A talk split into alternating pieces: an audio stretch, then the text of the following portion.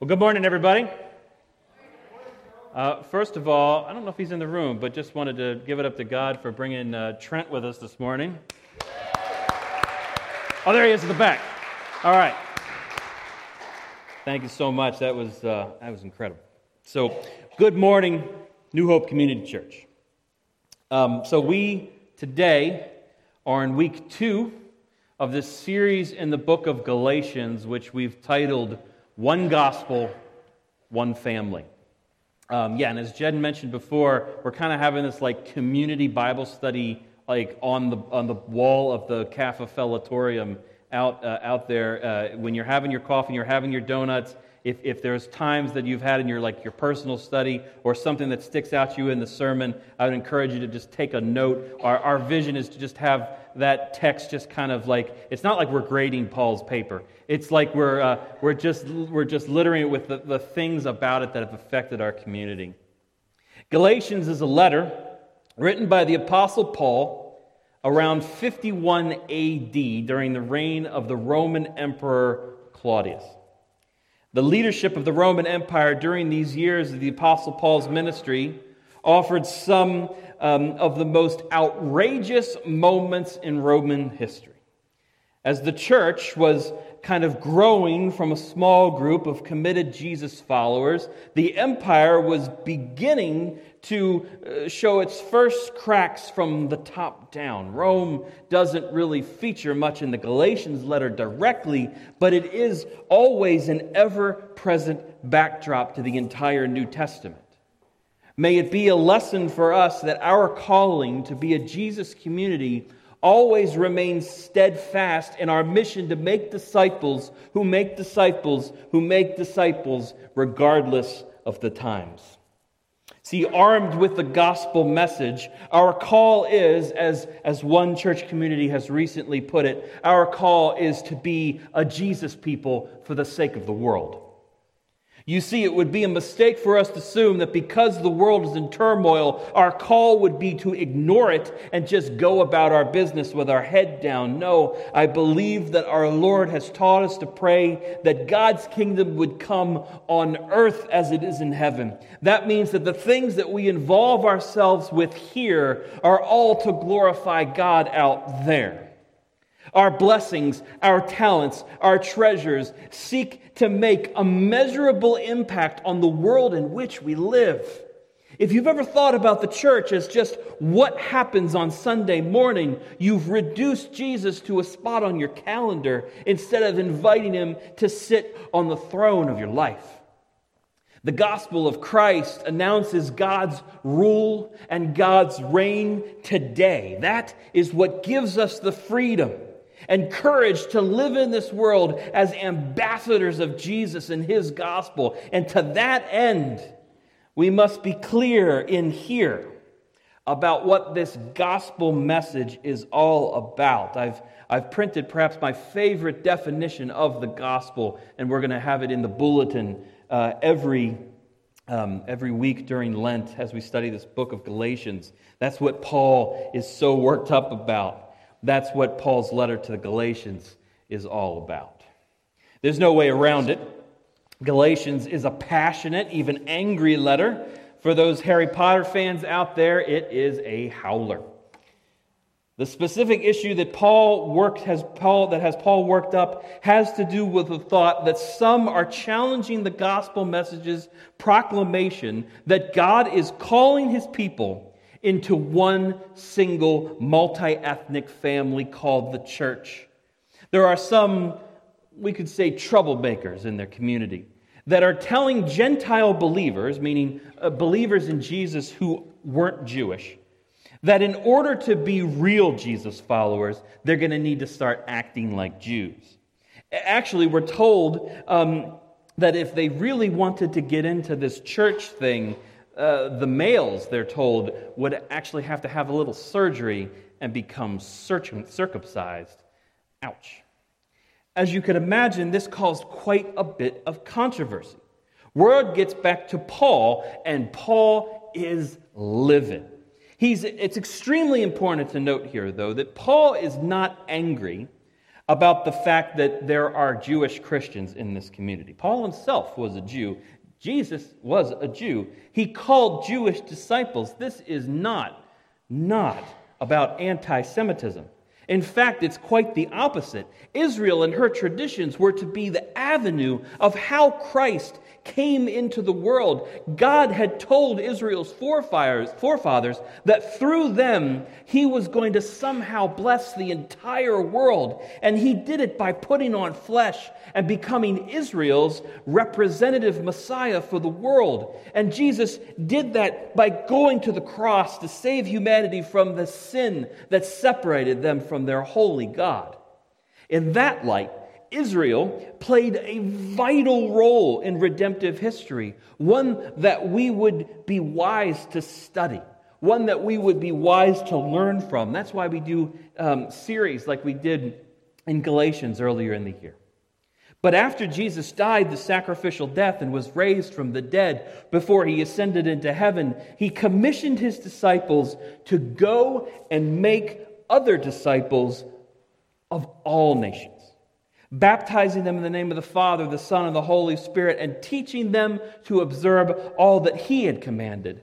Jesus had come to offer a new covenant, leveling the playing field for Jew and Gentile, for male and female, for slave and free. There was no partiality, no favorites. All are one in Christ. Everyone had a seat at the Lord's table.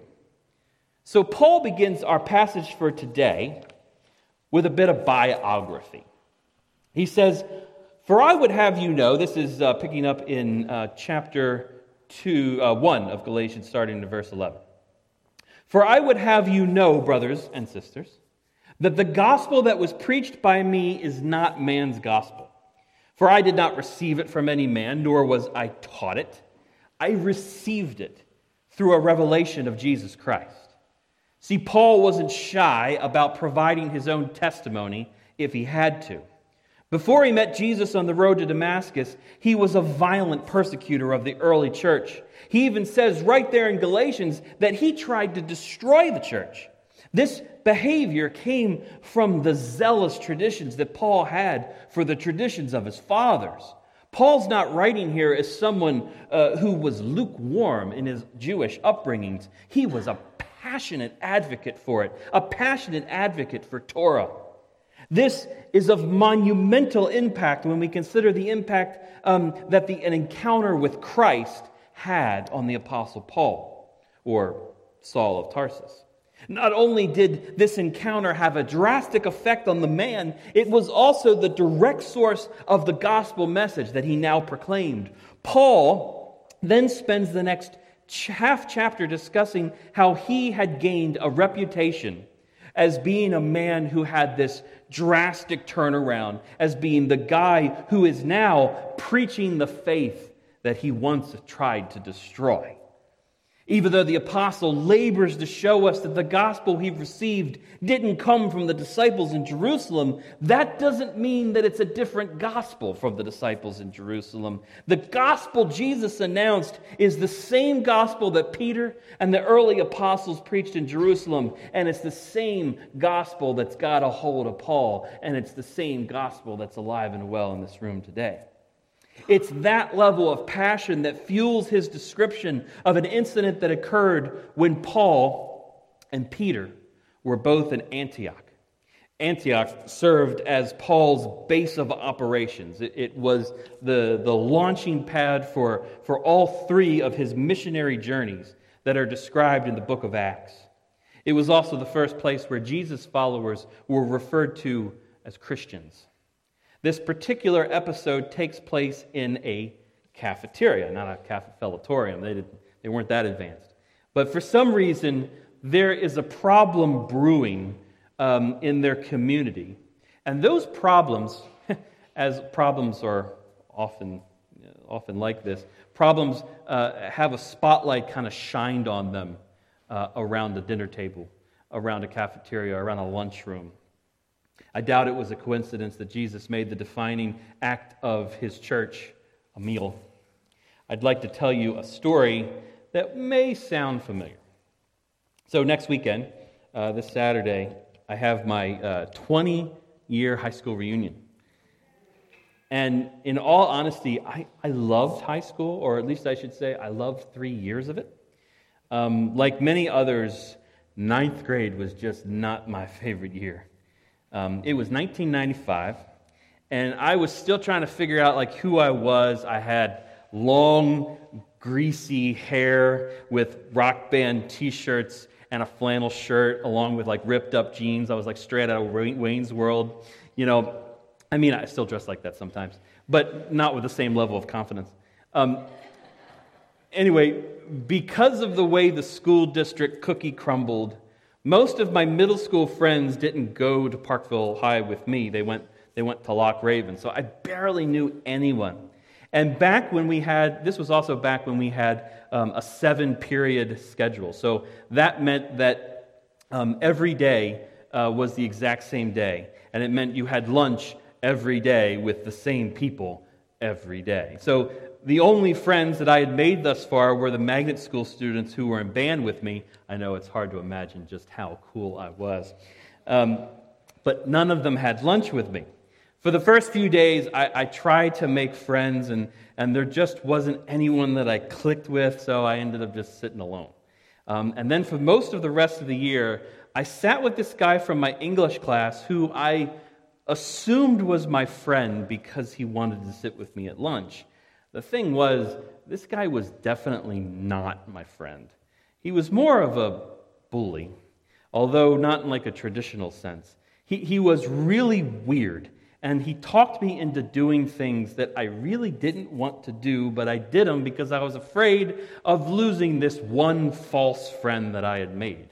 And so, whatever, um, whenever I told him no, he'd start acting really mean, which just made things worse. So, sometimes uh, we forget how much our actions can have a negative effect on others. So eventually, I, I think I just waited out the year um, sitting at the end of other people's tables, making it look like I was sitting with them, hoping they wouldn't ask me to leave.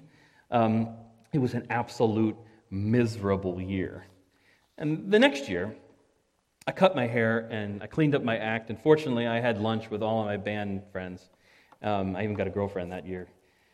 But I was thinking about, so it got better, but I was thinking about that first year of high school when I was studying the text for this week.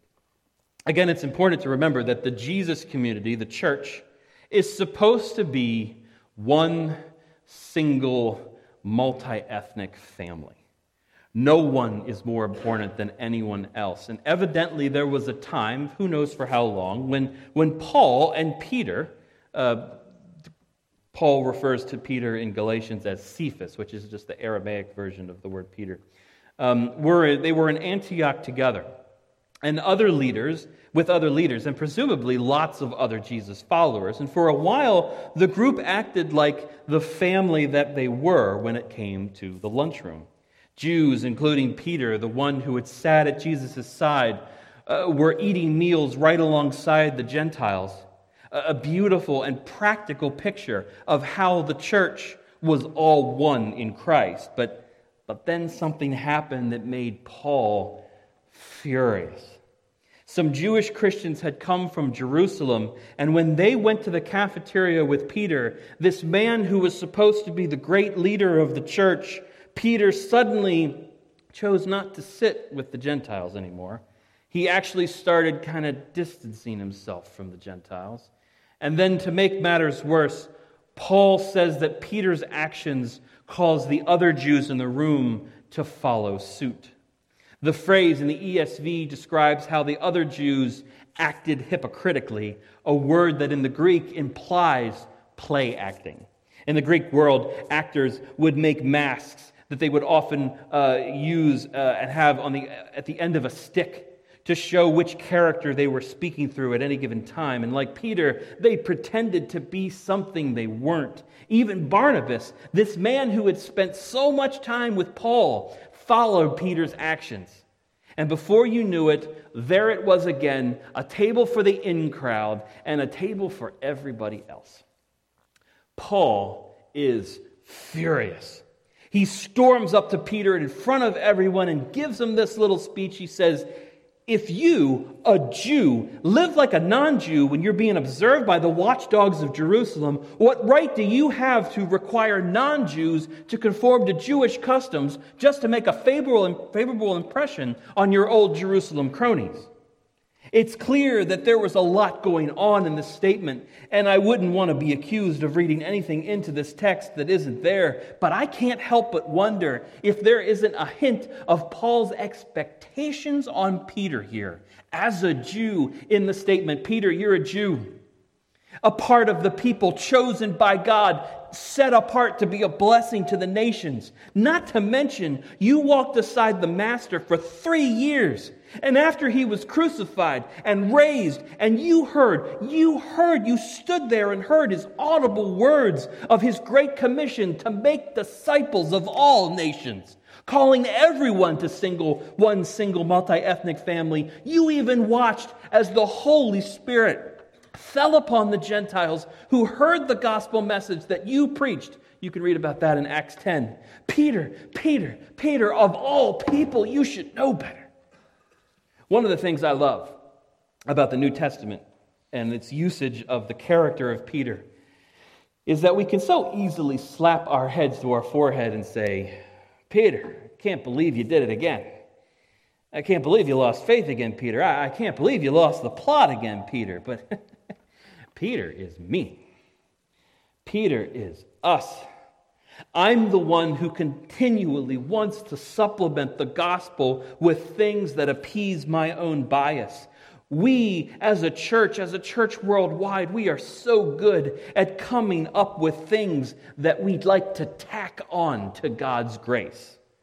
We've been doing it for centuries now. It's grace and Jewish culture, grace and Jewish traditions, grace and Roman Catholicism, grace and anti Roman Catholicism, grace and Enlightenment, grace and traditional American values, grace and a liberal education, grace and social justice. None of those things are bad in and of themselves. In fact, they can be tremendous things, but just as the Jewish traditions of the Jerusalem Christians were good things, but when we use them as reasons to create divisions between us and them, we have strayed too far from the good news that is offered in Jesus Christ. That is why Paul was so upset with Peter, and that is what compels Paul to finish this section of the text with this discussion of a thing called justification. What justifies the Gentile inclusion at God's table? What justifies the Gentile inclusion into God's family? Who is it that makes a space for them at the table? Here's what Paul says, picking up in, in chapter 2, verse 15. We ourselves are Jews by birth and not Gentile sinners, yet we know that a person is not justified by works of the law, but through faith in Jesus Christ so that we also have believed in Christ Jesus, so that we also have believed in Christ Jesus in order to be justified by faith in Christ and not by works of the law. Because by works of the law, no one will be justified. Nothing wrong with this translation. You should probably be aware, though, as many who have studied this text over the past couple of weeks, um, there is a uh, kind of a some who have argued for a different translation of verse 16 there. Um, some have argued that it could be translated We know that a person is not declared righteous through the works of the law or Torah, but rather through the faithfulness of Jesus, the, the Messiah. So, why the distinction? The first comes from a Reformation tradition that rightfully sought to show that it's not membership in an organization that justifies our place at God's table, but rather our faith in Christ. The latter translation seeks to show that ultimately it was, it was Jesus' faithfulness as Israel's Messiah that invites us into faith in him in the first place. Tomes have been written about this in recent years, and I think that the points that are brought up on all sides are mostly brought up for good reasons, but frankly, it is ironic that the debate itself has caused exactly the sort of divisions that Paul is so upset at Peter over. See, here's what isn't up for debate as far as I'm concerned your identity, Your place in God's family, your story, finds its place only in the context of God's story. Christian, you are justified at the Lord's table only because of what Jesus was and is, not because you did Judaism or Christianity, for that matter, right. Paul goes on. But if in our endeavor to be justified in Christ, we, were too, we too were found to be sinners, is Christ a servant of sin? Certainly not. For if I rebuild what I tore down, I prove myself to be a transgressor. Uh, meaning that if you're so concerned with keeping the law, you're going to find that you're actually not very good at it. You're not very good at keeping it. For the law, for through the law, Paul says, I died to the law so that I might live to God. And perhaps here is the whole thing in summary. Paul says, and here, here's, here's the verse to memorize for the day I have been crucified with Christ. It is no longer I who live, but Christ who lives in me. And the life I live, I now live in the, the life I now live in the flesh, I live by faith in the Son of God, who loved me and gave himself for me. I don't nullify the grace of God, for if righteousness was through the law, then Christ died for no purpose. See, here's the thing, New Hope Community Church. Your new hope is found in Christ alone. Whatever you were before Christ or apart from Christ, we're called to put it down. You're called to die to self and to live into Christ's faithfulness. You're called to pick up your cross and follow Him. And the life you live, you live in Christ. The life you live, you live in Christ. The life you live, you live in Christ at your job, in your school, with your friends, in your sphere of influence, with your employees, with your family, with your kids. You do it all all by faith in the knowledge that in Christ you can do all things through He who strengthens you. Your strength comes from Him, not from your own righteousness. And this is going to have implications on all the facets of our lives. It'll be a life that is marked by sacrifice and humility, thinking of others before yourself. This will have implications on everything from big picture thoughts to how we wrestle with our place in the universe to then individual choices to who we sit with at the cafeteria. The ground at the cross, the ground at the foot of the cross is level, and it compels us to stand up against anyone who says no, division, us and them. It compels us to stand up against injustice. See, Paul didn't have to stand up for the Gentiles. He could have just gone about his business as another Jew and perhaps done quite well, but instead, he had the courage to stand up to power, to speak truth to power on behalf of the oppressed.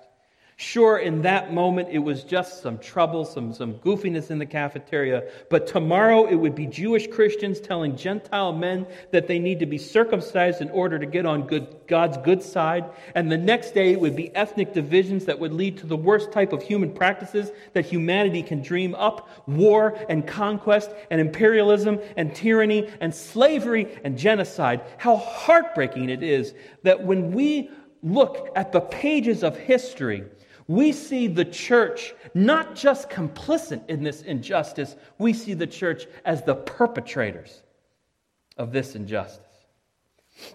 This week, after studying this text, I came uh, to think about the Dr. King's letter to a, in a Birmingham jail, from a Birmingham jail. And I just wanted to read this, this passage from this in, in clothing, closing. There was a time when the church was very powerful.